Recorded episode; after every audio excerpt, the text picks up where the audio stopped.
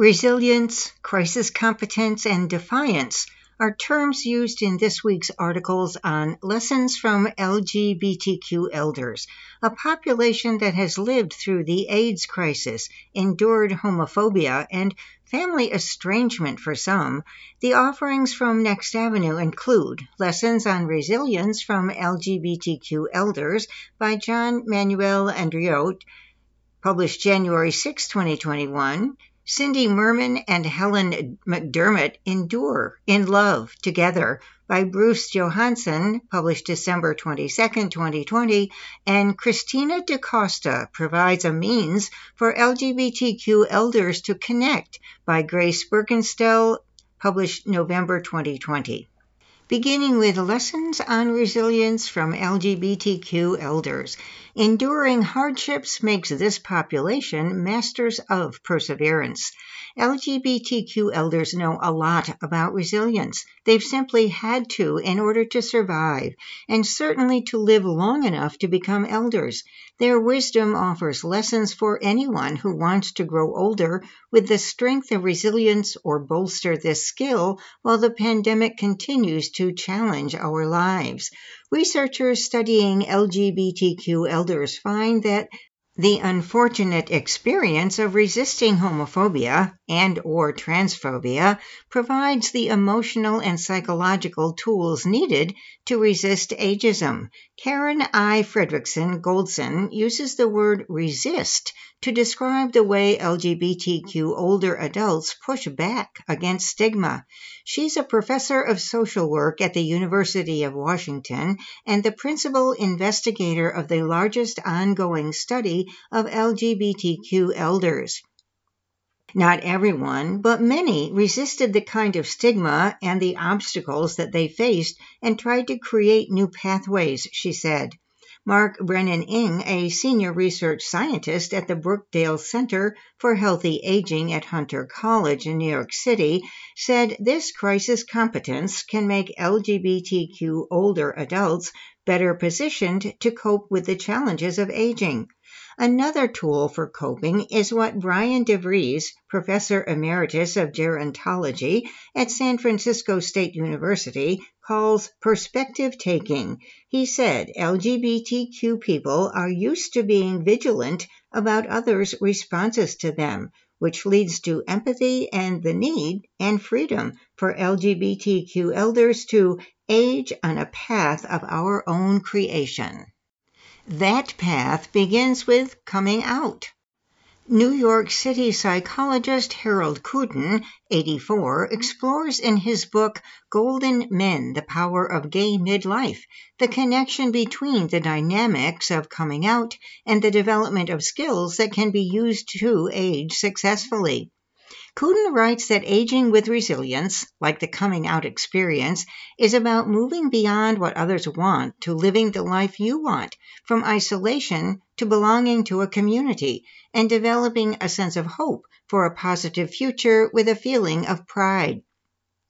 An attitude of defiance has served Robert Mary Clement well throughout his 95 years an ordained priest since 1948 in the American Catholic Church, Clement founded the Church of the Beloved Disciple in 1970, New York City's first church specifically for LGBTQ people.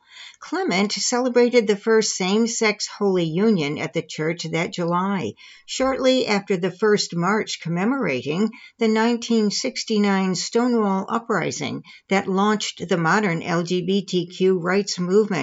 I certainly was defiant and caused a number of eyebrows to go up, said Clement, now a resident of the Los Angeles LGBT Center's Triangle Square, a 104 unit apartment complex in Hollywood for low income elders. His persistent attitude has served him well in his older years, especially when dealing with health issues such as having brain surgery at 89. But I am not going to dwell on them, he said. I am not feeble. I'm still as positive about being gay as I was back then. Defiance also shaped the life of David Epstein, 70, Clement's husband of one year and friend of 12. A student radical in the 1960s, Epstein defied anyone who tried to put him in the box of expected heterosexuality. Epstein, too, pushes back against the negative stereotypes about people his age. It's a choice about how we present ourselves, said Epstein, clear about his own choice. I am not going to be that kind of old person, the one who sits down and lists his aches and pains, he said. Community comes up often in conversations with LGBTQ elders and those who serve them. Karen Skultety, executive director of San Francisco's Open House, said resilience makes communities. Everything Open House does in managing 104 low income apartments for LGBTQ residents and offering wellness, transportation, and community engagement programs grows out of its commitment to supporting LGBTQ and other elders' resilience. We believe that the power of resilience makes communities stronger, better, more powerful, and richer, Skultety said. Resisting internalized ageism is a hard road to hoe, said Imani Woody, founder of Mary's House in Washington, D.C., and one of Next Avenue's 2019 influencers in aging. Mary's House, a renovated and expanded version of the house Woody grew up in, is the first of what she envisions will become a nationwide network of affordable, independent living communities for LGBTQ elders of color. Woody explains that Black people know a thing or two about resilience. People of African descent have endured enslavement, inferior legal standing in the Constitution, lynching, Jim Crow, and systemic racism, Woody said. Each generation has been told your ancestors are from Africa, where they were kings and queens, healers and craftspeople. You are enough. What we tell ourselves about our own aging matters too. There is a vocabulary of happy aging, said English professor emeritus Frank Galassi, 82. Galassi still teaches, currently a Zoom class for the Los Angeles LGBT Center on LGBTQ history. He said it helps to frame one's aging experience as a journey of seeking more, such as more wisdom, kindness, fellowship, or service to others, rather than simply becoming older. I use those words mentally on a day to day basis, he said. Galassi laughs, recalling an incident that underscored how even words that should signify honor and respect can be used to demean an older person when coming from a place of ageism, and the humor that helps to bat them away. It ain't easy being surrounded by millennials in West Hollywood, said Galassi. I had the experience a few months ago. Going up the street by a group of gay white men in their 30s, I heard one of them say, Let Grandpa go by. So I passed and I said, Stay well, my grandchildren. He added, You've just got to laugh. John Manuel Andriote has reported on HIV AIDS as a journalist since 1986. He has been open about his own 2005 HIV diagnosis since coming out publicly about it in a first person story for the Washington Post. Andriote's most recent book is Stonewall Strong Gay Men's Heroic Fight for Resilience, Good Health, and a Strong Community a bookend for his award winning history, Victory Deferred How AIDS Changed Gay Life in America. Andriote mines his and other gay men's experiences for insights on resilience in conference and university talks and in his Stonewall Strong blog for Psychology Today. Next, Cindy Merman and Helen McDermott endure in love together. Remaining positive despite isolation and McDermott's dementia isn't always easy. While COVID 19 deprives Lucinda, Cindy, Merman of many activities that keep her spirit alive, one in particular stands out performing music in front of live audiences. That's but one of the challenges the pandemic has imposed on Merman as she cares for her wife, Helen McDermott, who lives with dementia. Merman marvels that the modern Indiana town where she grew up is just 90 miles from South Bend, Indiana, where presidential contender Pete Buttigieg served as an openly gay mayor. If I had said then that God made me this way, I would have been stoned to death, said the 81 year old. Although she never came out to family, Merman's decision to move to New York City was met with harsh disapproval, especially from her mother, a fundamentalist Christian. Says Merman, I first saw New York on a senior class trip, and then I wandered into a college that my parents had no idea was very radical, Antioch College in Ohio. Merman was the only girl in her high school class to attend college. Her mother viewed Merman as a heathen for uprooting to New York City, and the family disowned her. As my mother said, you just went to New York to have sex. And it turned out that was true. She was right. And love, which she didn't know anything about. Merman was excluded from her mother's will. Merman attempted to conform in other ways. We all tried to fly straight, she says, of the silent generation. I got married, had a child, I got divorced, of course, so I was raising a child alone. Along the way, she earned a PhD. This at a time when coming out as gay was deemed a character disorder that could have gotten her kicked out of school. After graduating, Merman started her own psychiatric practice and buried herself in work. By all appearances, very successful, life took its toll. I was drinking. That's how I did it. That kind of came crashing down in my 30s, she recalls. It was through an Alcoholics Anonymous group for medical professionals that Merman, a clinical psychologist, met Helen McDermott, a clinical sociologist, in 1983. A year later, McDermott, who grew up in the Bronx, moved in with Merman. The two bought offices and shared a practice for 25 years.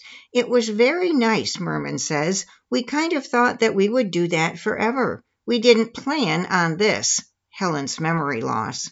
By 2008, it was clear that Helen, now 88, had dementia. This meant selling their practice. She's a much more brilliant therapist than I ever was, says Merman. She loved being a therapist, so that was very hard for her to have to give it up. While Merman continued seeing a few patients in the couple's home, her primary role shifted to caregiver. Like many others thrust into that role, she was unprepared. I was not raised to be a caregiver. I wasn't taught that you have to take care of yourself, that you have got to get help, she says, adding, I've never been very political. I'm suddenly very political about the aging process and dying in this culture. As with many LGBTQ elders, Merman lacked family to turn to. LGBTQ elders are less likely to have the informal support networks like children and other family members that many non LGBTQ people rely on as they age.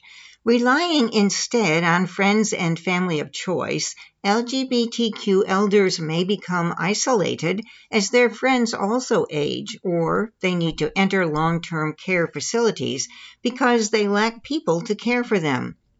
Discovering SAGE, a New York headquartered advocacy and services organization for LGBTQ elders, was a turning point for Merman. SAGE has given some respite care to Merman, who says its caregiver support group has been especially valuable to her over the past six years. They've been a really good source of support, she said. Even though we all have impossible tasks, Somehow, sharing it, you feel a little less alone and you understand each other. Being gay, she continues, we of our generation really don't have any family involved with us, so it's good. We don't have to explain a lot about ourselves. Most importantly, you wouldn't believe that it helps to share such difficult feelings, but it does. You kind of get hope that you can get through it, says Merman. In 2011, something previously unimaginable occurred. The couple married. We were the 23rd couple in line on that first day, that Sunday, Merman recalls. There was a lottery. There were like 250 LGBTQ couples that got married that day. There were a few haters out, and there were people with rainbow umbrellas, and they clapped. It was a very moving day. Another major life event took place a few years ago when the couple downsized due to mounting medical expenses and loss of income. While there have been many upsides to their move, a greater sense of community among neighbors, a more manageable space, a well staffed building, and a quieter neighborhood, Merman recognizes that moving is one of the worst things you can do to someone with memory loss, so McDermott's gotten much more fragile since then. As for work, giving up their practice was less difficult for Merman than McDermott. I liked being a therapist, but much deeper in me is being a musician. When I turned 60, I thought, maybe you'd better start doing something you really want to do for yourself. For her, that meant picking up the oboe, the instrument she had played in high school. She had been performing in the UN Symphony Orchestra, in another at Mannes School of Music at the New School, plus in an opera and a quintet. It takes your mind into something else. It's really just beautiful and lovely, Merman said. Just as being a therapist was core to McDermott's identity and the main way she expressed herself, music has become that for Merman. For three months of the pandemic, Merman says she barely left home at all. We were right at the epicenter, and I was frightened that I might infect McDermott, she says. I was not really depressed, but I felt very withdrawn. I just felt like I was dying inside. McDermott, by contrast, likes that Merman rarely goes out. She gets nervous if I just go out for the mail. She doesn't want me out of her sight ever, but I'm going a little crazy, Merman says. Explaining the pandemic to her wife has been difficult too. Although they read the newspaper together every day, sometimes she asks why we wear a mask. Isolation is an ongoing hurdle, especially for Merman. Online support group meetings, though not the same, remain an important source of connection. But no one has been in the couple's apartment since March, and Merman's not gone into anyone else's either. Hardest of all, performing music online doesn't cut it for her. I am an oboist and I'm dying. I feel like I'll probably never get to play in an orchestra again. That makes me the happiest on earth to sit in the orchestra and play my oboe, said Merman. Regular trips to a nearby park have stopped as it's grown colder. Conversations with others in the park were life affirming for McDermott. These days, Merman says she goes back and forth between making McDermott do stuff and letting her be when she just doesn't want to get dressed or sleeps late. They will resume visits to the park in the spring. Regaining some sense of community with neighbors in the couple's 250 unit building has been challenging too. Everyone kind of went into their own little bubble, Merman says, of the pandemic's hit. Morning walks have helped her persevere. I decided I would go for a walk in the morning. It would be safe if I went around seven, she says. Merman came to realize that two other women in the building were also feeling alone. Now they take turns joining her. That really helps a lot, just to have a real person to walk with and talk with you, said Merman. As a bonus, one of the women likes to cook and frequently knocks on the couple's door bearing soup. Recently, Merman signed up for Medicaid, which will pay for a home health aide. Although she's nervous about having someone come in, she says I will get a little respite, but then there's no place really to go. Merman says she has keys to apartment of a friend, and they've left the city due to COVID. I might just go there and nap for a while. Merman is eager to share these caregiving lessons that may help others. She has five of them. First, care for yourself. It helps when I do a little bit more for myself. Two, seek help. Try to get as much help as you can get. I realized I was raised that there's something shameful if you need help. Get past that. The person you're caring for may resist, but don't let them dictate. Reach out to others. However, you can connect with someone, try to. They're needy too. You have to be less shy. Know that they also need the companionship. Just try to foster some new connections and be gentle with yourself. Don't hate yourself. I was going to read all of the classics and I was going to really, really build up my stamina playing the oboe, and I haven't done any of that. And finally, ask this question What did I do for my soul today? Too often, we don't do anything. Author Bruce Johansen, PhD, is a Minneapolis based freelance writer whose articles have appeared in the Washington Post, Health Progress, and several local publications in the Twin Cities and DC areas. He is the winner of the 2019 Solon J. Buck Award for Best Article in Minnesota History, Out of Silence, Free, Minnesota's first gay rights organization. And our third article Christina DaCosta provides a means for LGBTQ elders to connect. The innovative Sage Connect gives hundreds a friendly weekly call in the pandemic. When her workplace shut down its operations in March due to the pandemic, Christina DaCosta knew she had to do something to help the many LGBTQ older people who would be exceedingly isolated as a result.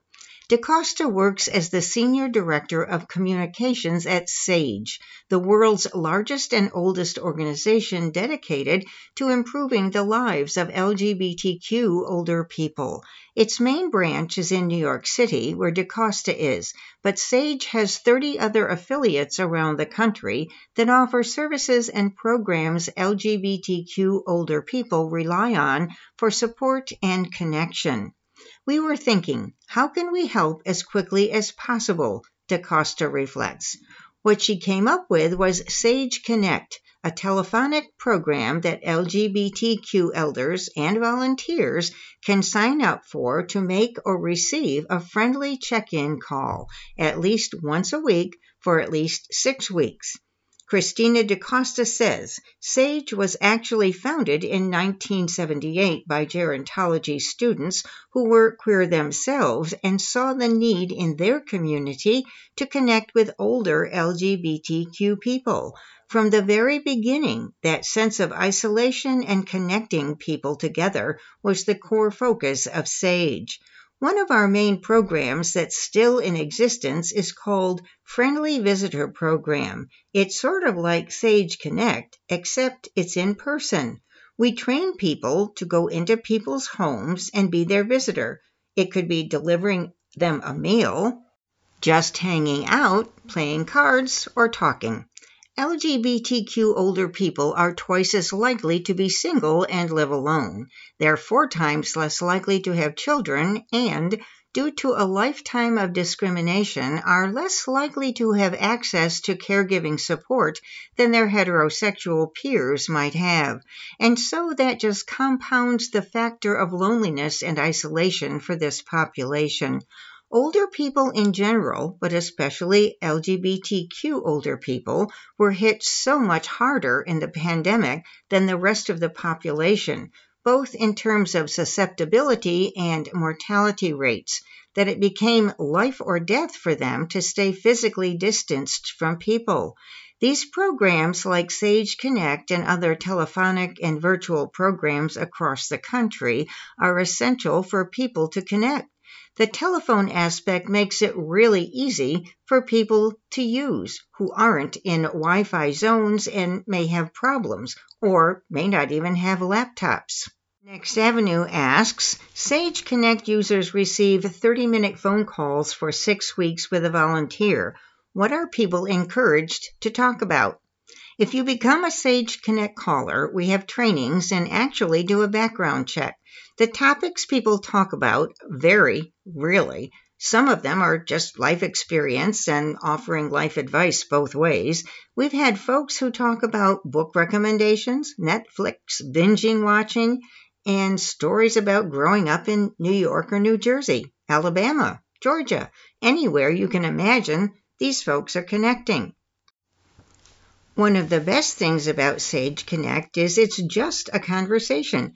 It can be as heavy as people want to make it, and it can be lighthearted as well. When it gets heavy, as sometimes these conversations can be, especially during the height of the pandemic, we offer tools to our callers to come check back in with us.